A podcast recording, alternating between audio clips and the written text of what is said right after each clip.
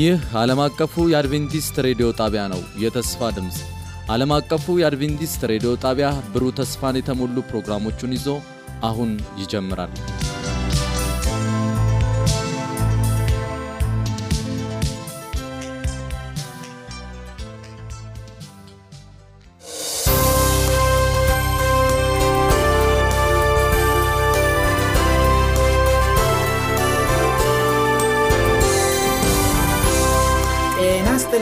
አድማጮቻችን፣ ይህ የአድቬንቲስት ዓለም አቀፍ ሬዲዮ የአማርኛ ስርጭት ክፍል ነው።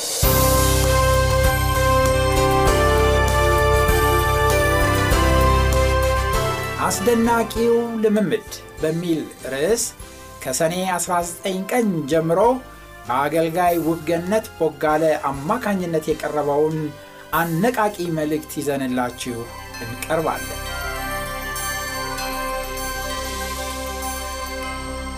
ዝግጅቱ እምነታችንን የምናድስበት፣ ለመንፈስ ቅዱስ ኃይል የምንጸልይበት፣ ለአዳዲስ ነፍሳቶች መዳን የምንጸልይበትና የምንመሰክርበት፣ ለክርስቶስ ምጽአት የምንዘጋጅበት ይሆናል።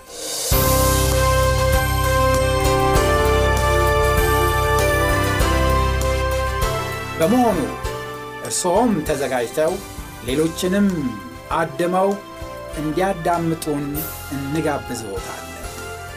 የሕይወት ቃል ለሁሉ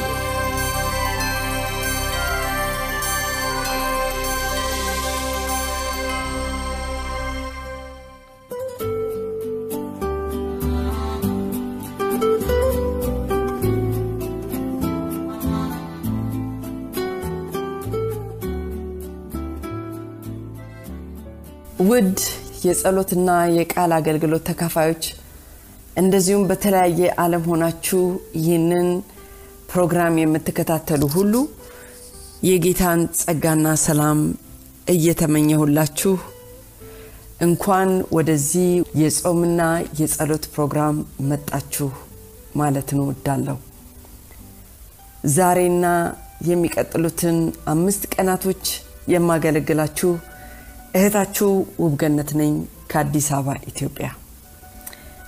እንግዲህ በዚህ ሳምንት ይህንን ጸሎት ስንጀምር ይዤላችሁ የምቀርበው የመጀመሪያው ክፍል አስደናቂ ልምምዶች ያለን ህዝቦች በሚል ርዕስ ስር ያለውን አስደናቂው የዳግም መወለድ ልምምድ በሚል ንዑስ ርዕስ የሚገኘውን ነው። ለዚህም መሪ ጥቅስ የሚሆነው በዮሐንስ ምዕራፍ 1 ቁጥር 12 እና 13 ያለው ነው። በጌታ ስም አነበዋለሁ። ለተቀበሉት ሁሉት ግን በስሙ ለሚያምኑት ለእነርሱ የእግዚአብሔር ልጆች የሆኑ ዘንድ ስልጣንን ሰጣቸው። እነርሱም ከእግዚአብሔር ተወለዱ እንጂ ከደም ወይ ከስጋ ፈቃድ ወይም ከወንድ ፈቃድ አልተወለዱም ይላል። እንጸልይ። ቅዱስና ዘላለማዊ የሆንክ የሰራዊት ጌታ እግዚአብሔር ኃያልና ሕያው አምላክ በጌታ በኢየሱስ ክርስቶስ ስም እንደገና በፊትህ እንቀርባለን። እግዚአብሔር የዘላለም አምላክ እናመሰግንሃለን በእኛ ውስጥ ስላስቀመጥከው መልካም ነገር። እግዚአብሔር ሆይ ይህንን ቀን ለአንተ አሳልፈን እንሰጥሃለን።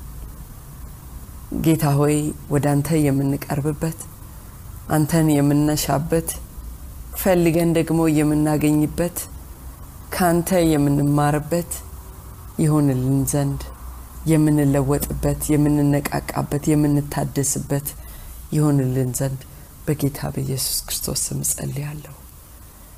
ጌታ ሆይ አሁንም ይህንን በፊትህ ያለውን ቃልህን እግዚአብሔር ሆይ በፊትህ እንደተከፈተ የኔንና ይህንን ቃል ለሚያዳምጡትን ወገኖች ሁሉ ልብ እንድትከፍት እንደ ዳዊት እኛም ከቃልህ ከሕግህ ድንቅ ነገር እንድናይ አይኖቻችንን እንድትከፍት በጌታ በኢየሱስ ክርስቶስ ስም ጸልያለሁ።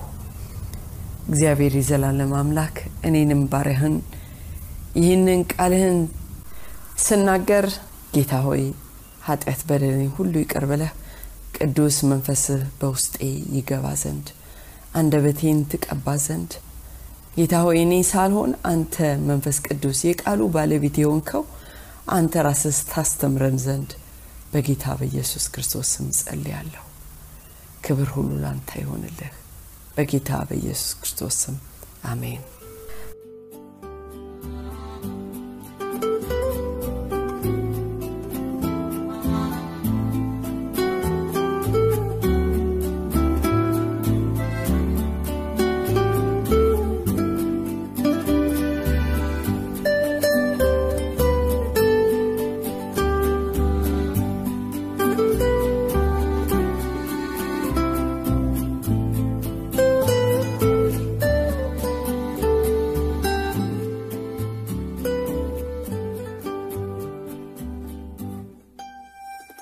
አስደናቂው የዳግም መወለድ ልምምድ ይላል ርዕሱ።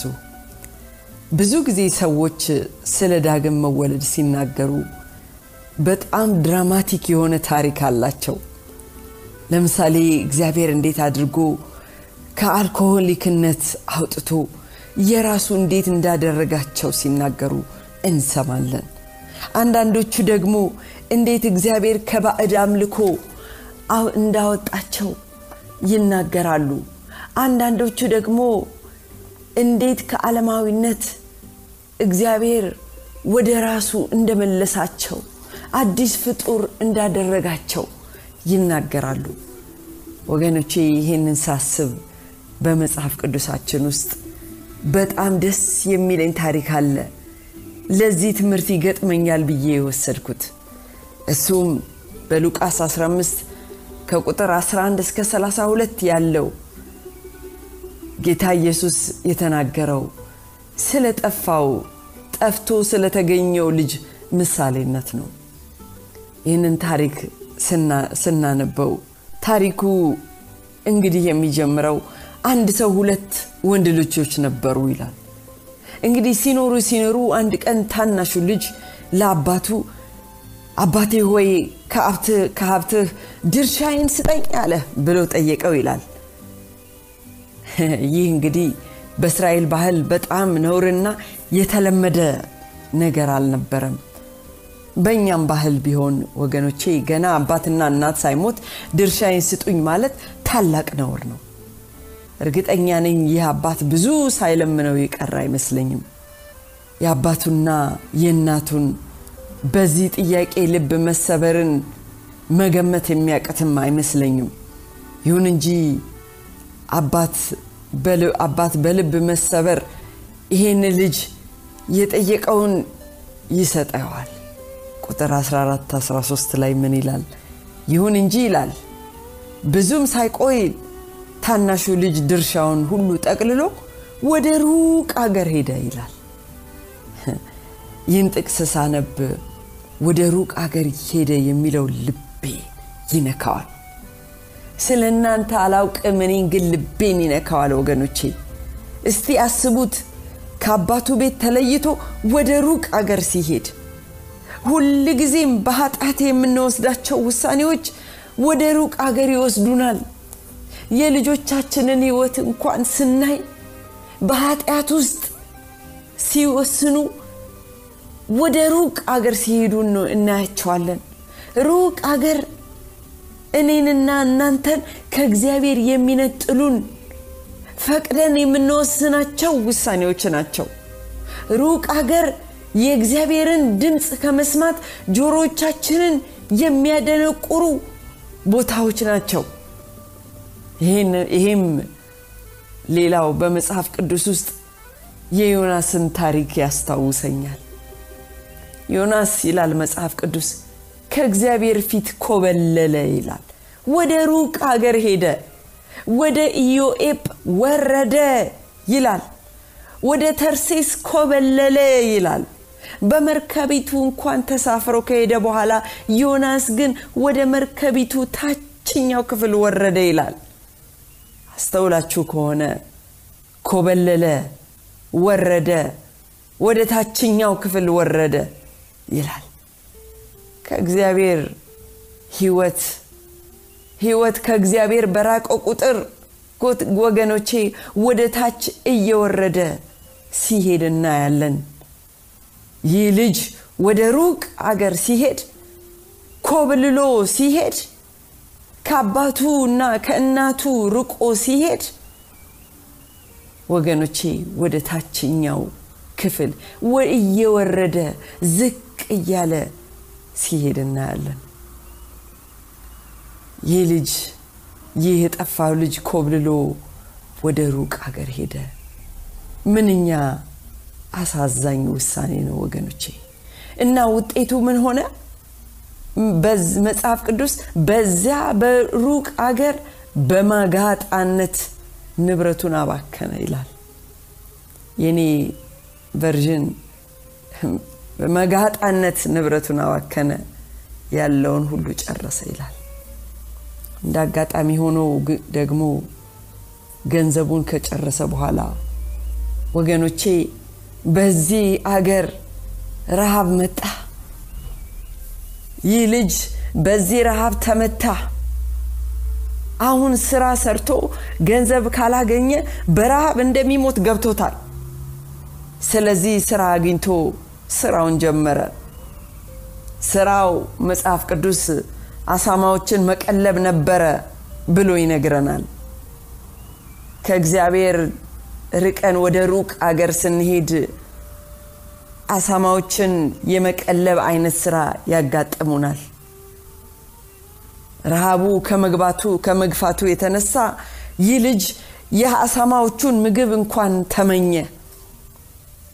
ከብዙ ስቃይ በኋላ ይህ ልጅ የእኔ መጽሐፍ ቅዱስ ትርጉም ምን ይላል? ልቡ በገዛ ጊዜ እንዲህ አለ ይላል። አንዳንዱ የመጽሐፍ ቅዱስ ትርጉም ወደ ራሱ ተመለሰ ይላል። ወደ ራሱ በተመለሰ ጊዜ እንዲህ አለ። ስንቱ የአባቴ ሰራተኛ ምግብ ተርፎታል?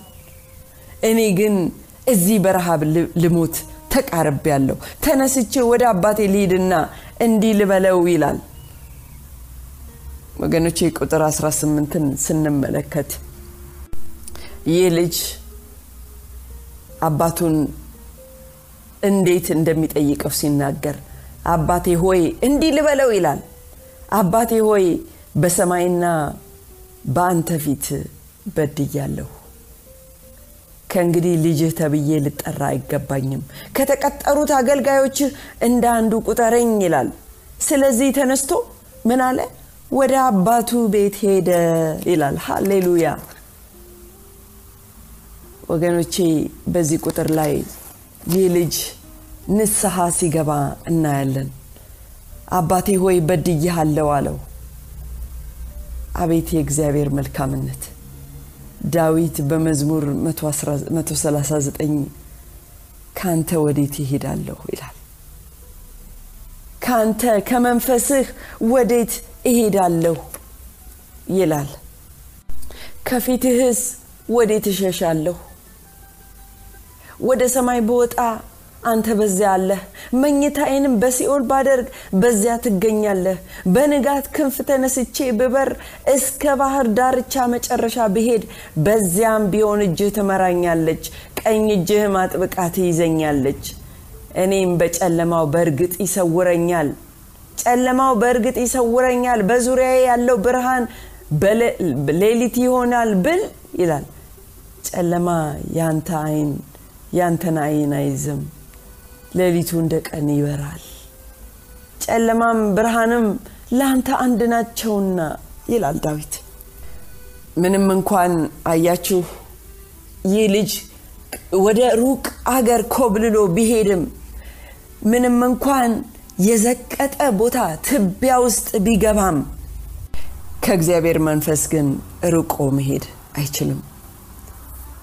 እግዚአብሔር የተመሰገነ ይሁን አዎ በንስሐ እንድንመለስ የሚረዳን መንፈስ ቅዱስ አለ። የእግዚአብሔር ቃል አንዳች እንዲጠፋ ፈቃዱ አይደለም ይላል። የዚህ ጥፋተኛ ልጅ አባት በርቁ አይቶ ራራለት ይላል መጽሐፍ ቅዱስ። ወደ እርሱም ሮጦ ሄዶ አቅፎ ሳሙ ወገኖቼ ይህ አባት የእግዚአብሔርን ምሳሌ የያዘ ነው። ቁጥር 21 እስከ 24 ያለውን ስናነብ የሉቃስ ወንጌል ላይ ይህ ልጅ ወደ አባቱ እንዲህ ሲል ንስሐ ሲገባ እናየዋለን። አባቴ ሆይ በሰማይና በአንተ ፊት በድያለሁ፣ ከእንግዲህ ልጅ ተብዬ ልጠራ አይገባኝም አለው። አባቱ ግን አገልጋዮችን እንዲህ አላቸው፣ ፈጥናችሁ ከሁሉ ምርጥ የሆነውን ልብስ አምጡና አልብሱት፣ ለጣቱ ቀለበት፣ ለእግሩም ጫማ አድርጉለት፣ የሰባውንም ፍሪዳ አምጡና ረዱ፣ እንብላ እንደሰት። ይህ ልጄ ሞቶ ነበር፣ አሁን ግን ሕያው ሆኗል፣ ጠፍቶም ነበር ተገኝቷል። ከዚያም ይደሰቱ ነበር ይላል። ሃሌሉያ። እንግዲህ ይሄ ነው የጠፋው ልጅ በጠፋበት ሳይቀር በንስሐ ወደ አባቱ ሲመለስ አባቱ ዳግም ልጁ አደረገው። የዳግም መወለድ ልምምድ ይህን ይመስላል ወገኖቼ። ይህ ልጅ አዲስ ልጅ ሆነ። ባሪያ ሳይሆን ምንም እንኳን ባርነትን ቢጠይቅም አባቱ ግን ልጄ ብሎ ጠራው። የአባቱ ጽድቅ የእሱ ጽድቅ ሆነለት። ያንን የጽድቅ ካባ አከናነበው። እንደገና ልጁ ሆነ። ዮሐንስ አንድ እንደተናገረው ለተቀበሉት ሁሉ ግን በስሙ ለሚያምኑት ለእነርሱ የእግዚአብሔር ልጆች የሆኑ ዘንድ ስልጣንን ሰጣቸው ይላል። ሃሌሉያ። እኔና እናንተንም እንደዚህ አድርጎ ነው ፈልጎ ያገኘን። የኔ የግል ህይወቴ ልምምድ ወገኖቼ እንደዚህ ቢመስል እንደዚህ ትልቅ ደስ የሚል ታሪክ ቢኖረኝ ደስ ይለኛል። ነገር ግን የኔ ደግሞ በጣም የተለየ ነው። የኔ ክርስቶስን የመቀበል ታሪክ ግን ለየት ይላል ከዚህ። ምክንያቱም እኔ ያደግኩት በክርስቲያን ቤት ነው። ከልጅነቴ ጀምሮ የመጽሐፍ ቅዱስን ታሪክ እየሰማሁኝ ነው ያደግኩት እና እንደዚህ አይነት ድራማቲክ የሆነ ታሪክ የለኝም የምናገረው። ነገር ግን አስታውሳለሁኝ እግዚአብሔር በህይወቴ በተለየ ሁኔታ ሲገናኘኝ ገና 15 ዓመት ሆኖ ነው ጌታን እንደ ግል አዳኝ አድርጌ ተቀብዬ ተጠመቅኩት። አስታውሳለሁ አዲስ ፍጥረት ሆኜ ከዛ ከውሃ ውስጥ ስወጣ የነበረኝ የልቤ ደስታ ትዝ ይለኛል ወገኖቼ፣ አረሳውም። ዳግም መወለድ ልምምድ በክርስትና ህይወት ውስጥ በተለያየ ሁኔታ በተለያየ ጊዜ ይገለጻል። አያችሁ፣ እያንዳንዱ ክርስቲያን ዋጋ የሚሰጣቸውን ነገሮችንና የህይወት ፍልስፍናውን የሚቀይርበት ተመሳሳይ ልምምድ ይኖረዋል ብዬ አምናለሁ። ህይወቱ በክርስቶስ የተለወጠ ሰው ዓለማዊ ክንውንነትን ከመፈለግ ይልቅ ክርስቶስን የማገልገልና ወደ እርሱ እርሱ ወደ መራው መንገድ ለመሄድ ይመኛል። አዎ የኔ የግል ህይወቴ ግን ከዛን ቀን ከተጠመቅኩኝ አዲስ ህይወት አዲስ ፍጥረት ከሆንኩኝ በኋላ ትንሽ ዘር በህይወቴ በልቤ ውስጥ የተቀመጠ ያለ ይመስለኛል። እግዚአብሔርን የማገልገል የእሱን ህይወት የመካፈል ፍላጎት መንፈስ ቅዱስ በልቤ ውስጥ አስቀምጧል። እንግዲህ ወገኖቼ አስደናቂው የዳግም መወለድ ልምምድ ዓለምን ዮሐንስ እንደተናገረው ዓለምን ወይም በዓለም ያሉትን አትውደዱ ይላል። በዓለም ያለው ሁሉ እርሱም የስጋ ምኞትና የአይን አምሮት አለ። ስለ ገንዘብን መመካት ከዓለምም ሆነ ከዓለምም ስለሆነ እንጂ ከአባት ስላልሆነ ማንም ዓለምን ቢወድ የአባት ፍቅር በእርሱ ውስጥ የለም። ዓለሙም ምኞቱም ያልፋል፣ የእግዚአብሔርን ፈቃድ የሚያደርግ ግን ለዘላለም ይኖራል ይላል። ክርስቲያኖች ዓለምንና በዓለም ያሉትን መውደድ ያቆማሉ።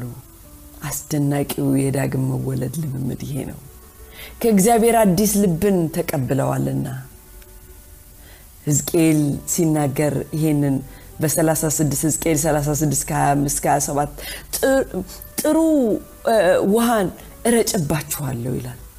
እናንተም ትጠራላችሁ ከርኩሰታችሁም ሁሉ ከጣዖታችሁም ሁሉ አጠራችኋለሁ፣ አዲስ ልብ እሰጣችኋለሁ፣ አዲስም መንፈስ በውስጣችሁ አኖራለሁ፣ የድንጋዩንም ልብ ከስጋችሁ አወጣለሁ፣ የስጋንም ልብ እሰጣችኋለሁ፣ መንፈሴንም በውስጣችሁ አኖራለሁ፣ በትእዛዜ ማስኬዳችኋለሁ፣ ፍርዴንም ትጠብቃላችሁ፣ ታደርጉትም አላችሁ ይላል። ሃሌሉያ! አንድ ሰው ክርስቶስን ሲቀበል ይቅርታን ያገኛል። ሁላችሁንም ይህ ልምምድ አላችሁ ብዬ አምናለሁ። ወገኖቼ እኔ ያስታውሳለሁ ከዛ ተጠምቄ ስወጣ እንዴት አይነት የቀለለ ልብ መንፈስ እንደተሰጠኝ! ወገኖቼ የእግዚአብሔርን የክርስቶስን ይቅርታ ስናገኝ ከኃጢአታችን ሁሉ እንነጻለን። አንደኛ ዮሐንስ አንድ ዘጠኝ ላይ በኃጢአታችን ብንናዘዝ ኃጢአታችንን ይቅር ሊለን ከአመፃ ሁሉ ሊያነጻን የታመነ ጻድቅ ነውና ይላል ይህ ወገኖቼ አዲስ አማኝ ወይንም አዲስ ክርስቲያን ኃጢአቱ ብቻ አይደለም ይቅር የተባልለት ነገር ግን የዘላለም ህይወት ተስፋንም ጭምር ይቀበላል። እግዚአብሔርም ይላል አንደኛ ዮሐንስ ላይ አምስት ከ11 እስከ 13 የዘላለምን ህይወት እንደሰጠን ይህም ህይወት በልጁ እንዳለ ምስክሩ ይህ ነው። ልጁ ያለው ያለው ህይወት አለው ይላል። የእግዚአብሔር ልጅ የሌለው ህይወት የለውም። የዘላለም ህይወት እንዳላችሁ ታውቁ ዘንድ በእግዚአብሔር ልጅ ስም ለምታምኑ ይህን ጽፌላችኋለሁ አለ። ወገኖቼ ይህንን የምታዳምጡ ሁሉ ክርስቶስን አዳኛችሁ አድርጋችሁ ካልተቀበላችሁ አሁኑኑ ትቀበሉ ዘንድ ጋብዛችኋለሁ ይህንን ቀለል ያለ ጸሎትን መጸለይ ትችላላችሁ። እስቲ ምናልባት ወደ እግዚአብሔር ቀርባችሁ አባት ሆይ ጌታ ኢየሱስ ክርስቶስ የግል አዳኜ አድርጌ እቀበልሃለሁ ብላችሁ ጸልዩ። ኃጢአቴን በሙሉ ይቅር እንድትለኝ ከአመፃም ሁሉ እንድታነጻኝ እጠይቅሃለሁ ያንተን የዘላለም ህይወት ተስፋ እቀበላለሁ። ይቅር ስላልከኝና በክርስቶስ በኩል ለሰጠኝ የዘላለም ህይወት አመሰግንሃለሁ። በኢየሱስ ስም አሜን ብላችሁ ጸልዩ። ወይንም ደግሞ ወገኖቼ ልክ እንደዚህ እንደ ፕሮዲጋል ሰን ወይንም እንደ ጠፋው ልጅ ከጌታ ኢየሱስ ርቃችሁ የነበራችሁ ከሆነ ደግሞ ከእሱ ጋር ያላችሁ ግንኙነት እንደገና እንድታድሱ ጋብዛችኋለሁ። እንደገና ደግሞ ይህንን ጸሎት እንድትጸልዩ ጋብዛችኋለሁ። አባት ሆይ ብላችሁ መጸለይ ትችላላችሁ። ጌታ ኢየሱስ ክርስቶስን አዳኛ አድርጌ እንደገና እቀበለዋለሁ። ኃጢአቴን ይቅር እንዲለኝ እንድትለኝ እንዲሁም ከበደሌ ፈጽሞ እንድታነጻኝ እጠይቀሃለሁ ያንተን የዘላለም ህይወት ተስፋ እቀበላለሁ። ይቅር ስላልከኝና ዘላለማዊ ህይወትን ካንተ ጋር እንደምኖር ስለሰጠኝ ዋስ ስለሰጠኝ ዋስትና አመሰግናለሁ። በጌታ በኢየሱስ ክርስቶስ ስም አሜን ብላችሁ መጸለይ ትችላላችሁ። ዛሬም ጌታ ሆይ የጠራን ያ ያገኘን መንፈስ ቅዱስ በእኔና በወገኖቼ ህይወት ውስጥ እንዲሰራ በታላቅ ሁኔታ እንዲሰራ እጸልያለሁ የዘላለም አምላክ እግዚአብሔር ሆይ በእውነት ያንተ ጌትነት ህይወታችንን እንዲገዛው እነሆ ዙፋንህን በልባችን ውስጥ እንድትዘረጋ እንደገና ህይወታችንን ላንተ ደድኬት እናደርጋለን። እግዚአብሔር ሆይ ይህንን ጉዞ ስንጓዝ ስር ሰደን በጸጋው እግዚአብሔር ሆይ የምናድግ ፍሬ የምናፈራ እንድንሆን እንድትረዳን በጌታ በኢየሱስ ክርስቶስ ስም ጸልያለሁ በመጨረሻ አባት ሆይ ጌታ ሆይ አንተ ከማንም በላይ አንደኛችን እንድትሆን ጸልያለሁ ጌታ ሆይ ፍላጎታችን እኛም ሆንን ልጆቻችን። እግዚአብሔር የዘላለም አምላክ ያንተ መንግስት እና ጽድቁን እንዲሆንልን። እግዚአብሔር ሆይ ከምንም የበለጠ የመጀመሪያችን እንድትሆንልን አንደኛችን ነው ጌታችን ብለን እንድንዘምር እንድትረዳን እንጸልያለን እግዚአብሔር ሆይና ባክህ ወደ ህይወታችን ግባ። አዲስ እንደገና አዲስ የመወለድ ልምምድ ስጠን። እግዚአብሔር ሆይ የመጀመሪያውን የቀድሞውን ፍቅራችንን አድስልን። አነቃቃን ጌታ ሆይ አድሰን እንልሃለን። ከሁሉ የበለጠ ጌታ ሆይ በፊትህ እነዚህን አምስት ሰዎች የመረጥናቸውን ሰዎች በፊትህ እናደርጋለን። በጌታ በኢየሱስ ክርስቶስ ስም ንካቸው። ምናልባት ቤተሰቦቻችን ይሆናሉ። ምናልባት ልጆቻችን ይሆናሉ። ምናልባት የስራ ባልደረቦቻችን ይሆናሉ። ጓደኞቻችን ይሆናሉ። ጌታ ሆይ ነገር ግን ሁሉንም እግዚአብሔር ሆይ እባክህ በፊትህ እናረጋቸዋለን።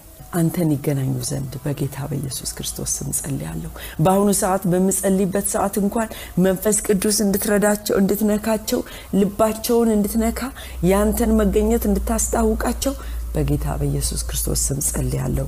ከአንተ የራቁትን እንደዚህ እንደ ጠፋው ልጅ ወደ አይምሯቸው እንድታመጣቸው ዛሬ ስኔም ወደ አባቴ ቤት ልመለስ የሚለውን እነሆ ጌታ ወይ አይምሮ እንድትሰጣቸው ጸልያለሁ።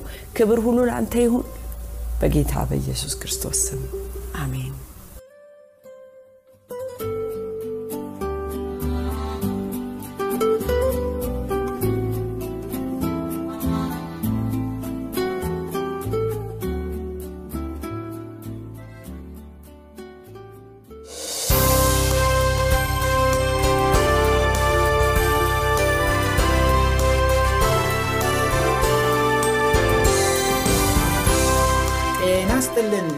አድማጮቻችን፣ ይህ የአድቬንቲስት ዓለም አቀፍ ሬዲዮ የአማርኛ ስርጭት ክፍል ነው።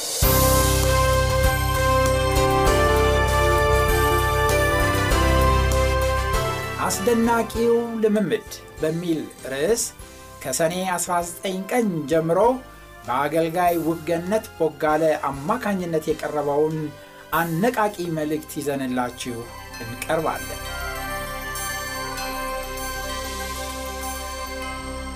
ዝግጅቱ እምነታችንን የምናድስበት፣ ለመንፈስ ቅዱስ ኃይል የምንጸልይበት፣ ለአዳዲስ ነፍሳቶች መዳን የምንጸልይበትና የምንመሰክርበት፣ ለክርስቶስ ምጽአት የምንዘጋጅበት ይሆናል።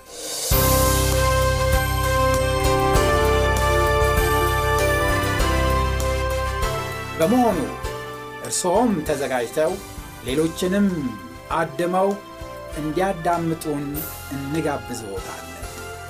የሕይወት ቃል ለሁሉ